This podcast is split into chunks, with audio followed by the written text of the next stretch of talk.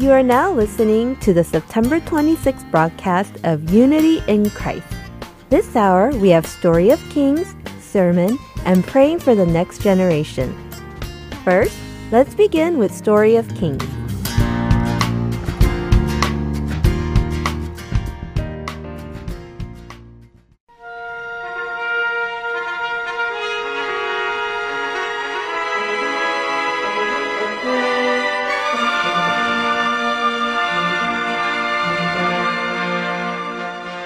Hello, Heart and Soul listeners. This is Brian Winston from Story of Kings. During the last couple of weeks, we have been learning about the kings of southern Judah from Rehoboam to Abijah and Asa.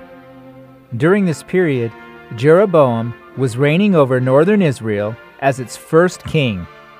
Kings Rehoboam, Abijah, and Asa made mistakes by momentarily depending on their experience and worldly wisdom rather than God, but they repented of their evil acts and returned to God. In contrast, Jeroboam of northern Israel sinned before God and never returned back to him. In particular, King Asa, who was the third king of southern Judah, was considered a good king in both the book of Kings and the book of Chronicles. The Lord saw that he was good just, and honest. As king, he led his people to seek God. By depending on God, King Asa was able to live in peace. He reigned over southern Judah for 41 years until he was laid to rest with his ancestors. So, how was the situation in northern Israel while King Asa reigned over southern Judah for 41 years? 1 Kings chapter 15 and chapter 16 tell us that while King Asa reigned over southern Judah, the kings in northern Israel changed hands six times. Northern Israel was unstable politically and religiously because they did not stop idol worship and continued to do evil before God. The tribes in the northern kingdom showed little unity, and they repeatedly betrayed and rebelled against each other to gain an upper hand. By demonstrating what happened to the kings of northern Israel, the Bible shows us how God judges against those who worship idols and engage in evil acts. Starting today, we'll learn about those kings in northern Israel while King Asa was king in southern Judah. In the second year of King Asa, King Jeroboam, the first king of northern Israel, who worshipped idols, finally died, and his son Nadab became king after him. King Nadab exemplified a bad king and a tragic king. He stayed in power only for two years until he was murdered by one of his military leaders. What does the Bible say about him? According to 1 Kings chapter 15 verse 26, he did evil in the sight of the Lord and walked in the way of his father and in his sin, which he made Israel sin. The Bible records that Nadab did evil in the sight of the Lord and walked in the ways of his father. In his sin, he made Israel sin. What was the sin that Jeroboam caused Israel to commit? 1 Kings chapter 14 tells us how Jeroboam and the Israelites worshipped idols and angered the Lord. Nadab also worshipped idols like his father Jeroboam and caused the Israelites to sin against God. Nadab did not get to reign over Israel for too long. His reign as king ended in two years. He was killed by Baasha, who was the son of Ahijah from the house of Issachar. In 1 Kings chapter 15 verse 27, it is said, then Baasha, the son of Ahijah, of the house of Issachar, conspired against him, and Baasha struck him down in Gibbethon, which belonged to the Philistines, while Nadab and all Israel were laying siege to Gibbethon. Let's dig in a bit into this final scene surrounding the death of King Nadab in his short lived reign as king. Gibbethon was a city that belonged to the Philistines, and it was a city that connected Egypt and Syria. As such, it was a strategically important city. Therefore, it is not surprising we find King Nadab leading a battle to seize this place. What we know from the word in 1 Kings we just read, Nadab was laying siege to Gibbethon and was about to attack the city. At that critical moment, he was killed by one of his subordinates that conspired against him. That was Baasha. According to the biblical scholars, Baasha must have been the military leader who had the real control over the military.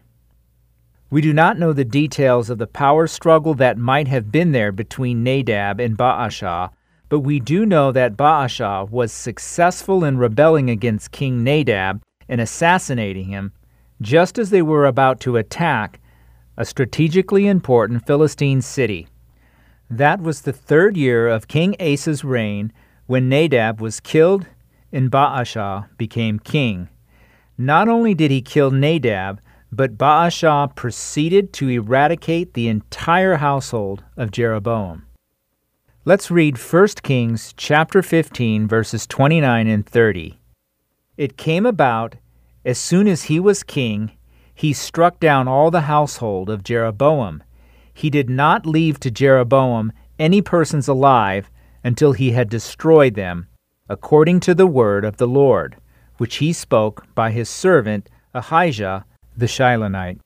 And because of the sins of Jeroboam which he sinned, and which he made Israel sin, because of his provocation with which he provoked the Lord God of Israel, to anger.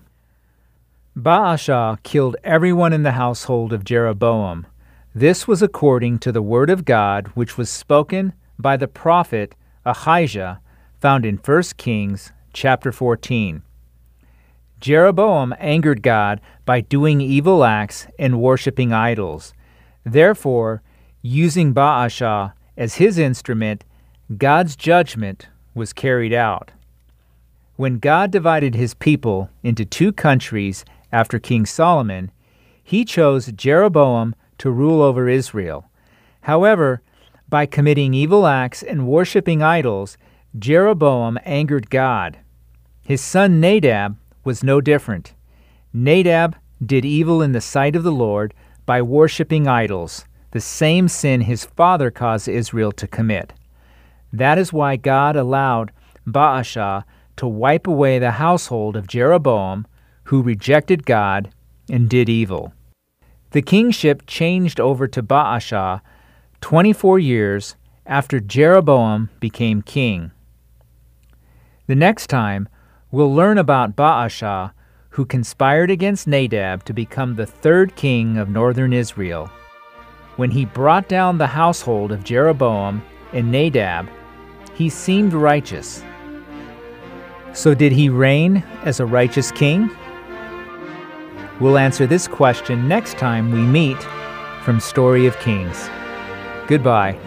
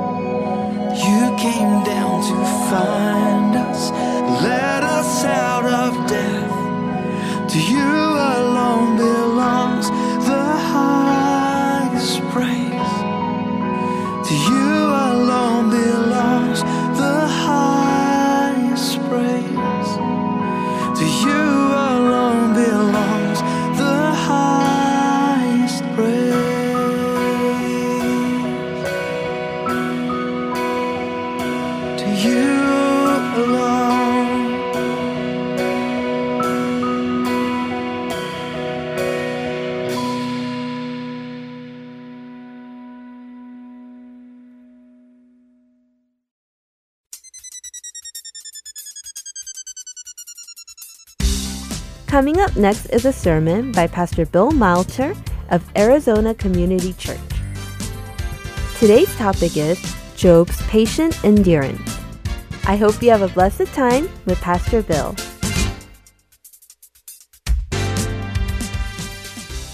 Well, um, I want to begin this morning by asking a question, and the question is this Are people becoming more impatient?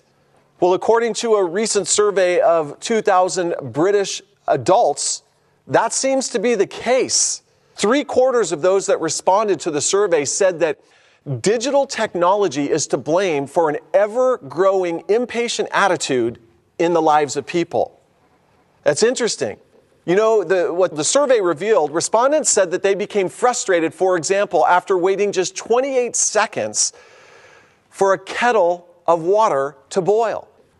Now, in Britain, they're drinking tea. I think they should be drinking coffee. You can make that a lot faster, but you see the point. 28 seconds, and people are getting frustrated that the water is not boiling. Respondents also said that they got frustrated after waiting just 25 seconds for a traffic light to change. And I can relate to that.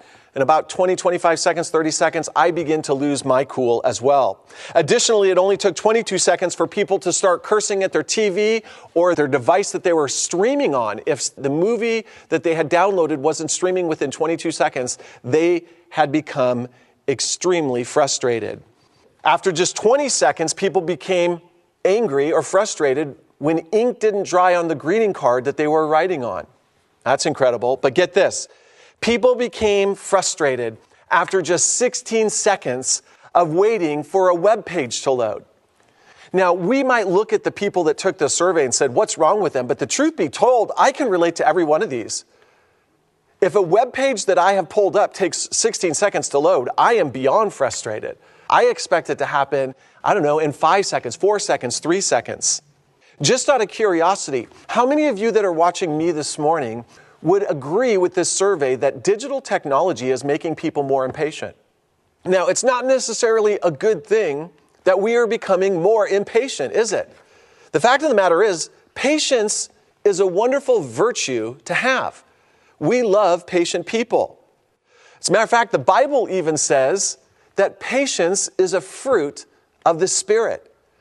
One of the things that the Holy Spirit wants to produce in your life, in my life, is patience. So it's not a good thing when there's something in our life, like digital technology, that is producing just the opposite of what the Holy Spirit is trying to produce in us. Digital technology is making us impatient. The Holy Spirit is wanting us to become more patient. I think one of the most powerful verses in all the Bible with regard to patience is found in Proverbs 16:32. Listen to this. Better a patient person than a warrior, one with self-control than one who takes a city. That's incredible. It's better to be a patient person than a warrior. It's better to have self control than one who could conquer a city. By the way, if you're listening to me today and you're married, you want to know the greatest gift that you can give to your spouse? One of the greatest gifts? An attitude of patience. If you're here today and you're listening to me and you have kids, you want to know one of the greatest gifts that you can give to your kids? It's just a spirit of patience. Being patient with people is one of the greatest things that you can give to them and do for them. Now, there are times in which our patience is going to be tested, and there is perhaps no greater time than when our patience is going to be tested than when the world that we're living in is turned upside down. When our world is turned upside down, our patience is going to be tested. Listen, when our world is turned upside down, we want nothing more than for things to return to the status quo as quickly as possible. We really do. I do, you do, I know. It's like, oh my goodness, everything's topsy turvy. How quickly can we get back to normal? Take our current situation COVID 19. Our world got turned on its head overnight, literally. And you want to know that one of the pressing questions that came out right away? The pressing question that came out was how quickly can we get things back to normal? This is what dominated the news. It dominated people's thinking and conversation. I wonder how long this is going to last and how quickly can we get back to normal? And I get it, it's a legit question. When things get turned upside down, our patience to endure oftentimes goes right out the window. I know mine does. We can even be impatient with God. Things get turned upside down, and we look to God and we say, God will fix this. And then God doesn't fix it immediately. And so what happens? We get impatient with God. Now, why do I tell you all this? I tell you all of this because today we are looking at a man whose personal world got turned upside down. As a matter of fact, his world got turned upside down on a level that very few of us can comprehend. He was a man who lost everything. He lost his health, his wealth, his family, and he lost it very quickly. And the man that I'm talking about is none other than Job. Job. There's a book in the Bible named after him.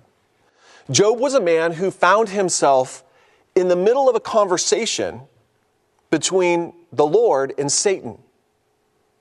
And it's a fascinating conversation that happens and is recorded for us in the Bible. And again, if it weren't in the Bible, I probably wouldn't even believe that this conversation happened. But it is in the Bible, and we get an insight into this conversation. A conversation that ultimately led God to allow Satan to turn Job's world entirely upside down. So it's on that note, church, it's my honor to present to us the Word of God today. We will be in Job chapter 1, beginning in verse 8, and we'll go through verse 12. So I present to you the Word of God this morning. And the Lord said to Satan, Have you considered my servant Job, that there is none like him on the earth, a blameless and upright man who fears God and turns away from evil? Then Satan answered the Lord and said, does Job fear God for no reason? Have you not put a hedge around him and his house and all that he has on every side? You have blessed the work of his hand, and his possessions have increased in the land. But stretch out your hand and touch all that he has, and he will curse you to your face. And the Lord said to Satan, Behold, all that he has is in your hand. Only against him do not stretch out your hand. So Satan went out from the presence of the Lord. Again, amen, church. I present to you the word of God today. So basically, Satan is given a blank check. God tells Satan, You can do whatever you want to Job. You can't personally bring physical harm to him, but you can do whatever you want. Listen, when Satan is given a blank check to do whatever he wants in your life, you can bet that your world is going to get turned upside down. That's exactly what happens to Job. And as a result, Job loses everything. Job loses everything. As a matter of fact, God eventually allows Satan to bring physical harm to Job. We read a little bit later in chapter 2 So Satan went out from the presence of the Lord and struck Job with loathsome sores from the sole of his foot to the crown of his head. Ouch. Now, I don't know about you, But if I were suffering on the level that Job was suffering, I would be praying to God to fix things immediately. God, come to my rescue. God, make things right. Return to the status quo. What was what I had and my health and everything, please get me back to normal as quickly as possible. The great irony, again, is that I would probably get impatient with God. If He delayed a day or two longer than I thought He would, I would grow impatient with God. I'd be like, God, what are you doing? Why are you taking so long? Perhaps even to the point where I would accuse God of wrongdoing. God, this is your fault. What in the world are you doing? But you know what's amazing? Job didn't do any of this. Job didn't do any of this. When Job's world was turned upside down, you know what he did? He endured patiently. He endured patiently. He didn't grow impatient with God. And more importantly, he didn't accuse God of any wrongdoing at all. Job 122 says this In all this, Job did not sin or charge God with wrong. Again, I don't know that I could have done it, but Job did. As a matter of fact, Job does just the opposite. Not only does he not grow impatient, not only does he not accuse God of any wrong, you know what he does? He worships God.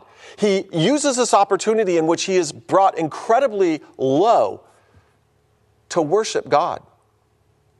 Job 120 and 21 says, Then Job arose and tore his robe and shaved his head and fell on the ground and worshiped.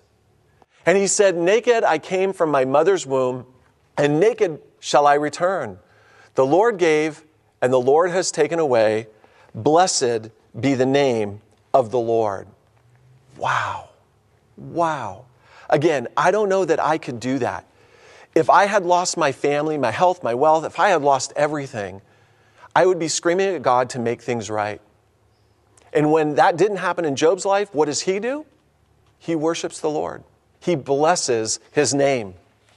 Charles Spurgeon once said this My dear friends, when grief presses you to the dust, worship there. Worship even there.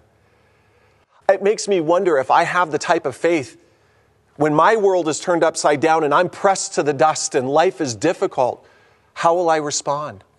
Will I be patient and wait upon the Lord? Will I bless His name, not only when He gives, but when He takes away? I worship His name in the good times and in the bad? I know that's exactly what Job did. Now, one of the things that makes Job's story so incredible is that Job had no answers. Job had no answers. He endured patiently without absolutely any answers, not even one. Job wasn't privy to the conversation that had happened between the Lord and Satan. Again, a conversation I wouldn't even believe happened unless it was written. If it hadn't been written in the Bible, I wouldn't even believe it. But Job had no clue that that conversation had happened. Job had no clue that God had given Satan free reign to tear Job down as a means of testing him. Job wasn't privy to any of that. He had no answers. One day, Job's life was great, and the next day it wasn't. And he had no clue why. And the truth be told, folks, that will often be the case in your life and in my life. There are going to be times in which your world is turned upside down, my world is turned upside down, and we're going to have very few answers, if any at all. Many of you right now are in the midst of this COVID 19 epidemic and you don't have any answers. I don't have any answers. We have very few answers. When is this going to end? How long is this going to last? How am I going to get back on my feet? How am I going to pay my bills? How am I going to put food on the table? All of these questions we don't have answers to.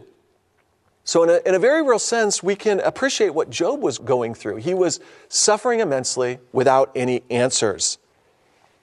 But like Job, we must learn to endure patiently. When God allows our world to be turned upside down, one of the things that we have to remember is that we need to wait upon the Lord. We need to let the Lord's purposes find their, uh, go their course. We want what the Lord is doing to come to pass. As much as we might want things to stop and to get back to normal, more importantly, we want God's will to be done. The fact of the matter is that the answers we're looking for might not ever come.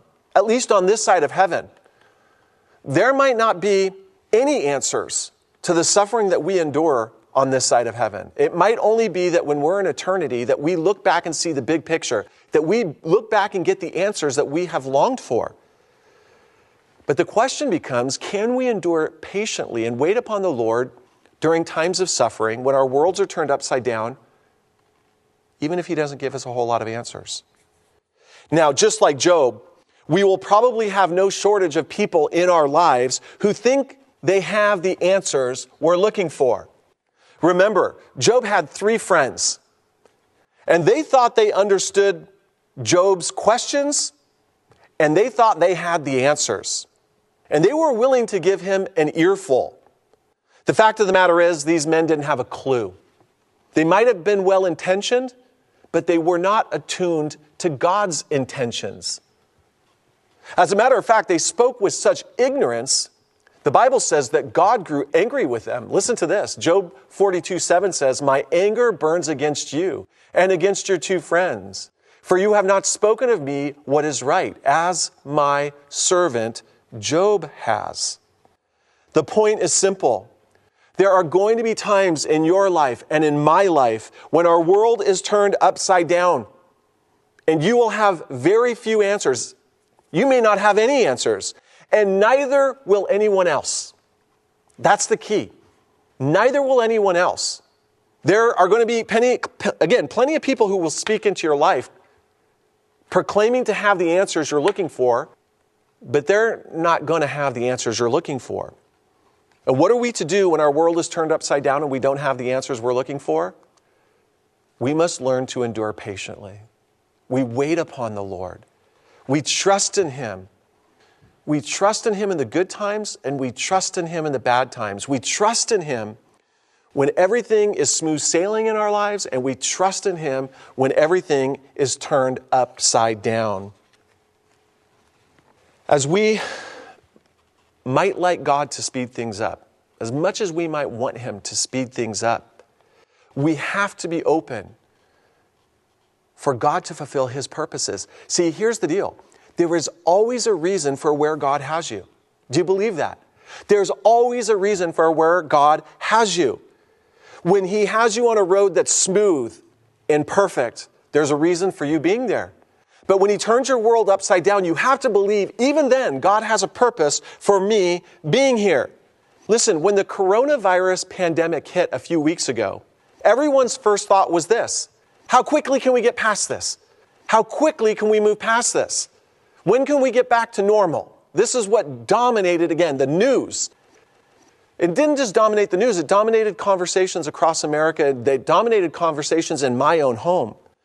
But it seemed that very few people were concerned with what is God doing in the midst of this pandemic? What are God's purposes for allowing this to happen? You know, forget enduring patiently and waiting upon the Lord to fulfill his purposes. Let's just obsess with how quickly we can get past this. But see, as Christians, when God allows our world to get turned upside down, we need to be wise. We need to stop and we need to go, God, what are you doing? There's a reason that you have me here. And I want to be patient and wait upon you and not rush the process. I got to be honest with you. When the pandemic started, I was thinking the same way. I was thinking, how quickly can we get past this? How quickly can we get things back to normal, not only in my personal life, but here at the church? I was far more concerned with getting things back to normal than I was with the idea of waiting patiently upon the Lord and letting Him fulfill His purposes for me, for this church, for this country in this time. So there's a fascinating set of circumstances that happened in the Old Testament that really illustrates mankind's impatience when things get turned upside down. It happened when God allowed the nation of Israel to be conquered by the Babylonians. Now, what you need to know is that the nation of Israel had been exceedingly wicked. There had been idolatry, corruption, the priesthood was corrupt. Um, it was just a bad situation. And God had had enough. And so God allowed the Babylonians to come down from the north and conquer Jerusalem. Now, listen if a foreign country is allowed to conquer the country that you're living in, your world has been turned upside down. That's exactly what happened to the nation of Israel. Their world had been turned upside down. Now, here's where it gets interesting. The prophet Jeremiah was told that they would be taken off into exile, the nation of Israel would be taken off into exile for 70 years. And that God had a reason for them being in exile for 70 years. But here's where it gets interesting. Along comes a prophet. And this prophet, his name was Hananiah. And Hananiah seemingly has great news for the nation of Israel. And here's the great news your captivity isn't going to last 70 years, it's only going to last two. Whew. That's 68 years. That's a 68 year difference. This is great news.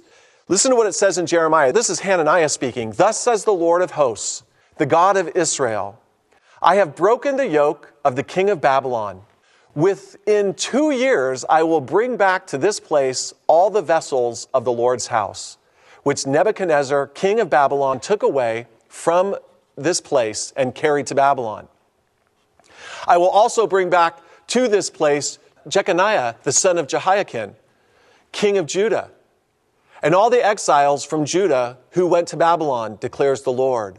For I will break the yoke of the king of Babylon. Again, this is seemingly great news. Their world had been turned upside down, and it's only going to last two years. See, Hananiah didn't want the nation of Israel to have to endure patiently for 70 years. I mean, who wants to have to wait 70 years for God to fulfill his purposes? Two years sounds a whole lot better. Hananiah wants what every person wants when their world is turned upside down. They want things to be returned to the status quo as quickly as possible. But here's the problem God had a purpose for the nation of Israel being in exile for 70 years. He had many purposes for them being there for 70 years.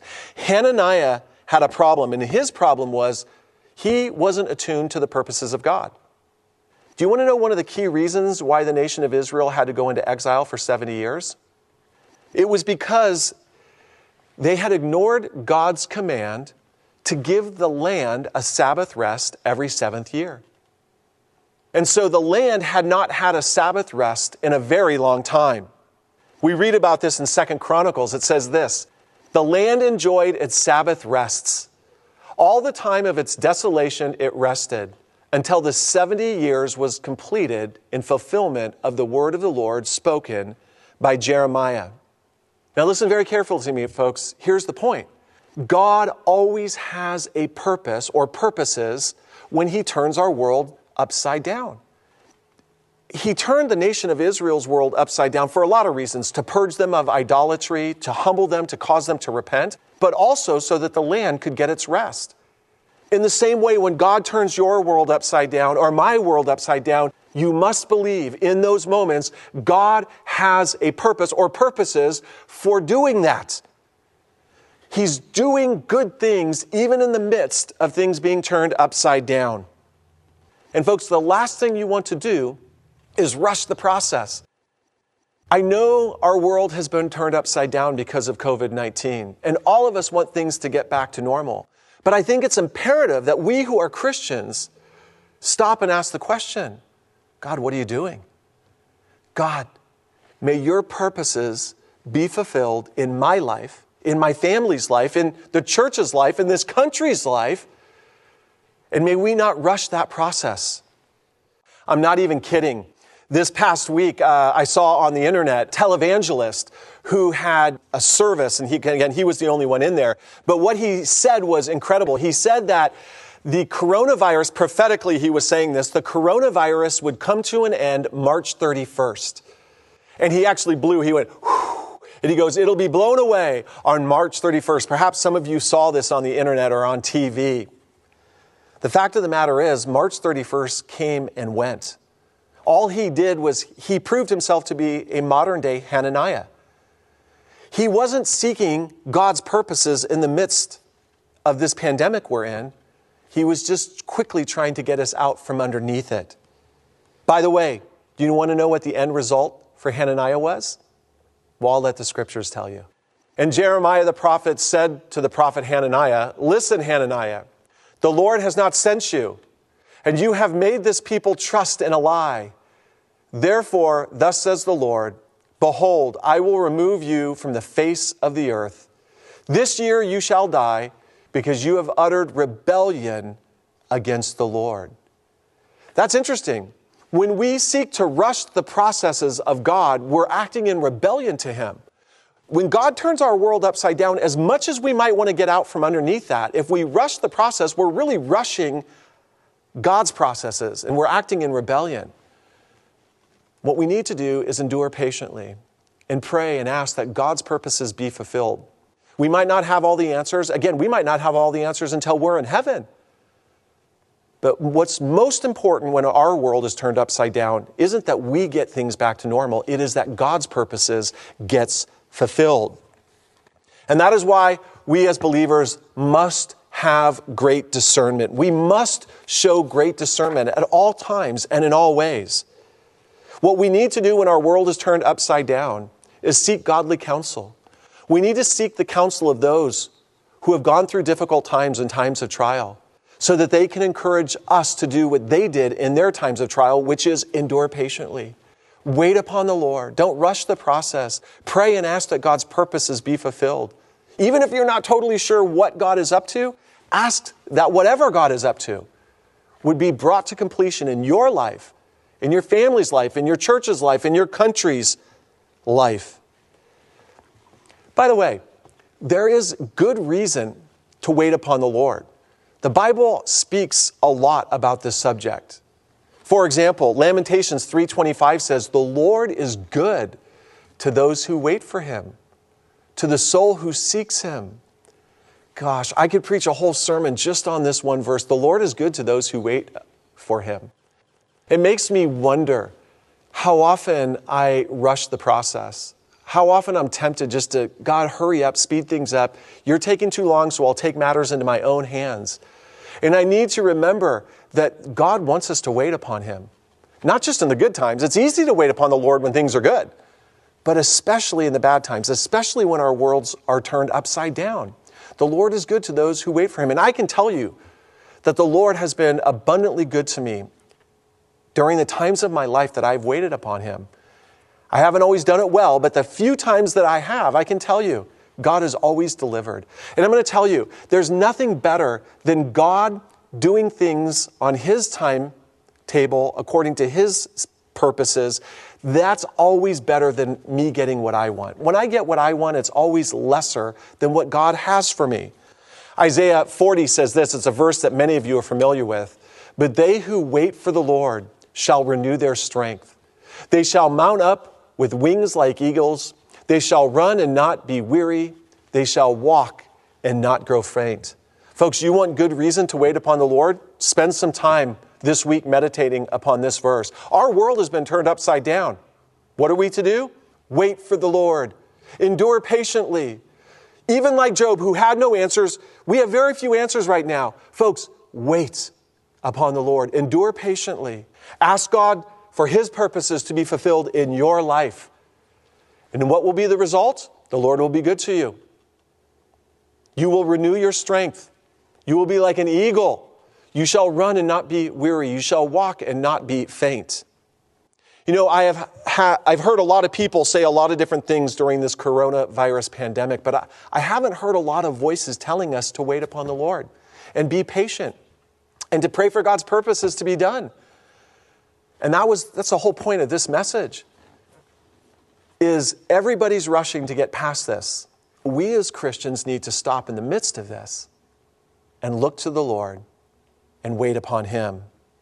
I want to finish this morning with a verse. It was written by King David in Psalm 27. It says this Wait for the Lord, be strong, let your heart take courage, wait for the Lord. I love this verse.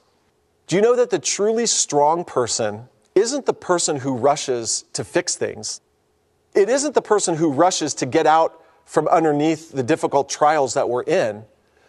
The truly strong person is the person who waits upon the Lord. That is where true strength is manifested. When we resist the temptation from the world, all the temptations from the world, and we wait upon the Lord, not only is the person who waits upon the Lord extremely strong, they're incredibly wise. They're taking the counsel of God Himself, who says, You're better to wait for me and wait upon me and look to me and my purposes. I've got a purpose and a reason for you being here. I've got a purpose and a reason for your world to be turned upside down. Trust me in the midst of this. Walk with me in the midst of this. Listen, our world has been turned upside down, and before long, things will get back to normal or a new normal. But you know what? It's just a matter of time before your world is turned upside down again. It'll happen soon. It'll happen often. When it does, resist the temptation to rush what God is doing in your life during those times. Be patient, wait upon Him, pray for His purposes to be fulfilled, look to Him, walk with Him, talk with Him, seek Him for wisdom. Listen, folks, I started this sermon by talking about this survey in which everybody agrees the world is becoming increasingly impatient. That means that this is a wonderful opportunity for those of us who are Christians to show incredible patience. Even as our world is turned upside down, we will show incredible patience as we wait upon the Lord, not growing angry with Him or impatient with Him or accusing Him, of wrong, but waiting upon Him humbly, trusting Him and walking with Him each and every day. I hope this message is a blessing to you. We want to invite you to join us next week. Again, make this part of your regular routine. We miss you. We love you. And thank you so much again for inviting us into your homes. Would you pray with me now? Well, Father in heaven, we thank you that even when our world is turned upside down, that you have a purpose or purposes for us being there. God, we may not always know what those purposes are, but may we have faith that you know what you're doing. Help us to endure patiently. God, when our worlds are turned upside down, may we have the patience of Job, even when we don't have answers, God. May we endure patiently, waiting upon you. God, we know that you are good to those who wait upon you. You will renew our strength. You will raise us up and you will fulfill your purposes according to your ways and according to your time. And that's what we want more than anything. So, God, give us patience this week as we go. We love you. We thank you.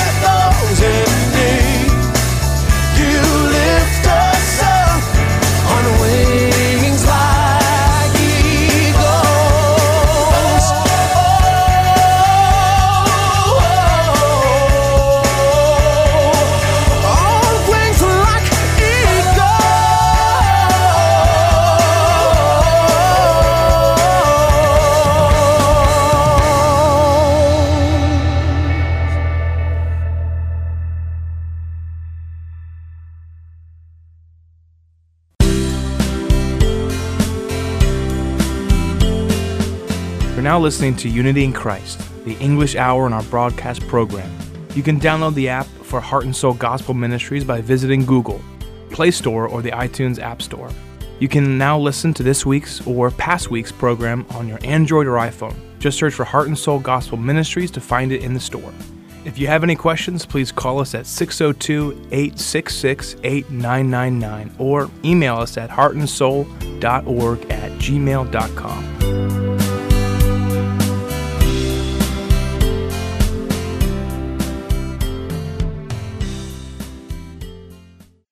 Coming up next is praying for the next generation.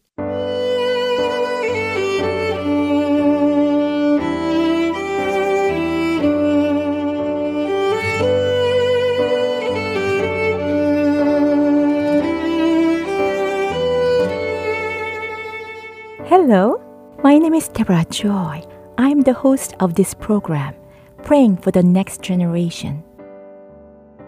I would like to start with Psalm 78, verses 5 through 7. For he established a testimony in Jacob and appointed a law in Israel, which he commanded our fathers that they should teach them to their children, that the generation to come might know, even the children yet to be born, that they may arise and tell them to their children, that they should put their confidence in God and not forget the works of God, but keep his commandments. The Hebrew word for tell in verse 6 is saphar, which means to commune, recount, declare, show forth, speak, and relate. His word commands us to tell the next generation about His power and His glorious works, so they may know them, put their confidence in God, and live in obedience to His word. One sunny afternoon many years ago, my grandmother spoke the following blessing over me during our phone conversation. My beloved daughter, we serve the Lord who is the God of Abraham, Isaac, and Jacob. I pray that in all respects you may prosper and be in good health, just as your soul prospers. God loves you so much, and He has a special plan for your life. I still remember that defining moment and the sound of a loving voice as if it were yesterday. When I heard those words, I felt so loved by her blessing and the familiar scriptures. Yet, I had no idea what she meant. In a 16 year old teenager's mind, I could not fathom her godly intention nor the true meaning of this blessing. But she did not stop there.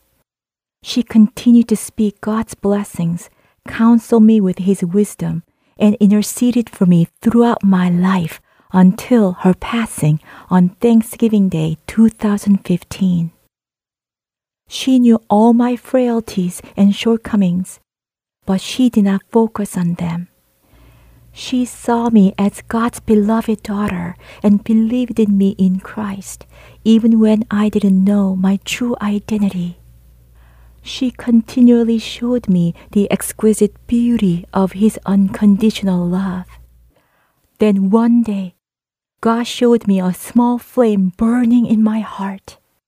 It was a passion for the generations and the spiritual legacy that she had modeled throughout her life of radical thanksgiving for God's word and through unceasing intercession. My beloved, when you see the next generation, what thoughts come to your mind? Are they positive and hopeful or negative and hopeless? This generation needs you to see them through God's eyes. Love them with His heart and show them who Jesus is through your godly life and persistent intercession. God gave each generation a specific purpose and destiny to fulfill, and the next generation cannot fulfill them without you. It takes the divine unity of every generation's heart beating in unison with the heart of our Heavenly Father as we run this race of faith together with one vision and one passion. That is our Lord Jesus Christ. Let's pray. Lord of all generations, we'll sing of your goodness and loving kindness forever. You're a faithful God who keeps all your promises to every generation. Give us eyes to see the next generation the way you do, and give us ears to hear your word over them.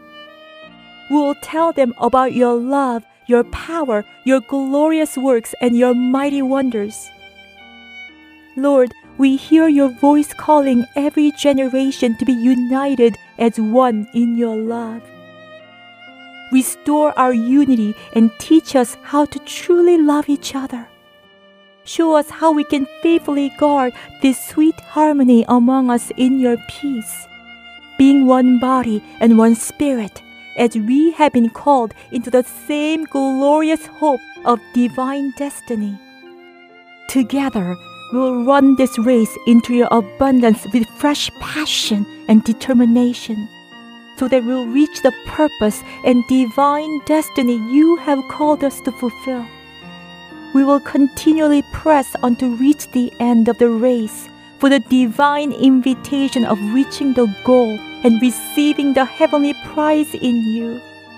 Father, thank you for carrying out your divine purpose and perfect will in us, far beyond all that we could ask or imagine by the power of your Holy Spirit.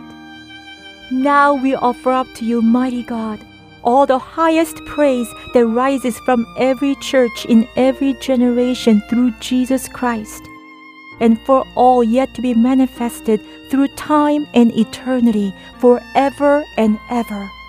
Amen. My beloved, today is the last day of this program. It has been my great joy to share His Word and pray with you for the next generation. May the Lord bless you and keep you. May the Lord make his face shine on you and be gracious to you. May the Lord lift up his countenance on you and give you peace. May his favor rest upon you into a thousand generations. Beloved, always remember God loves you with his everlasting love.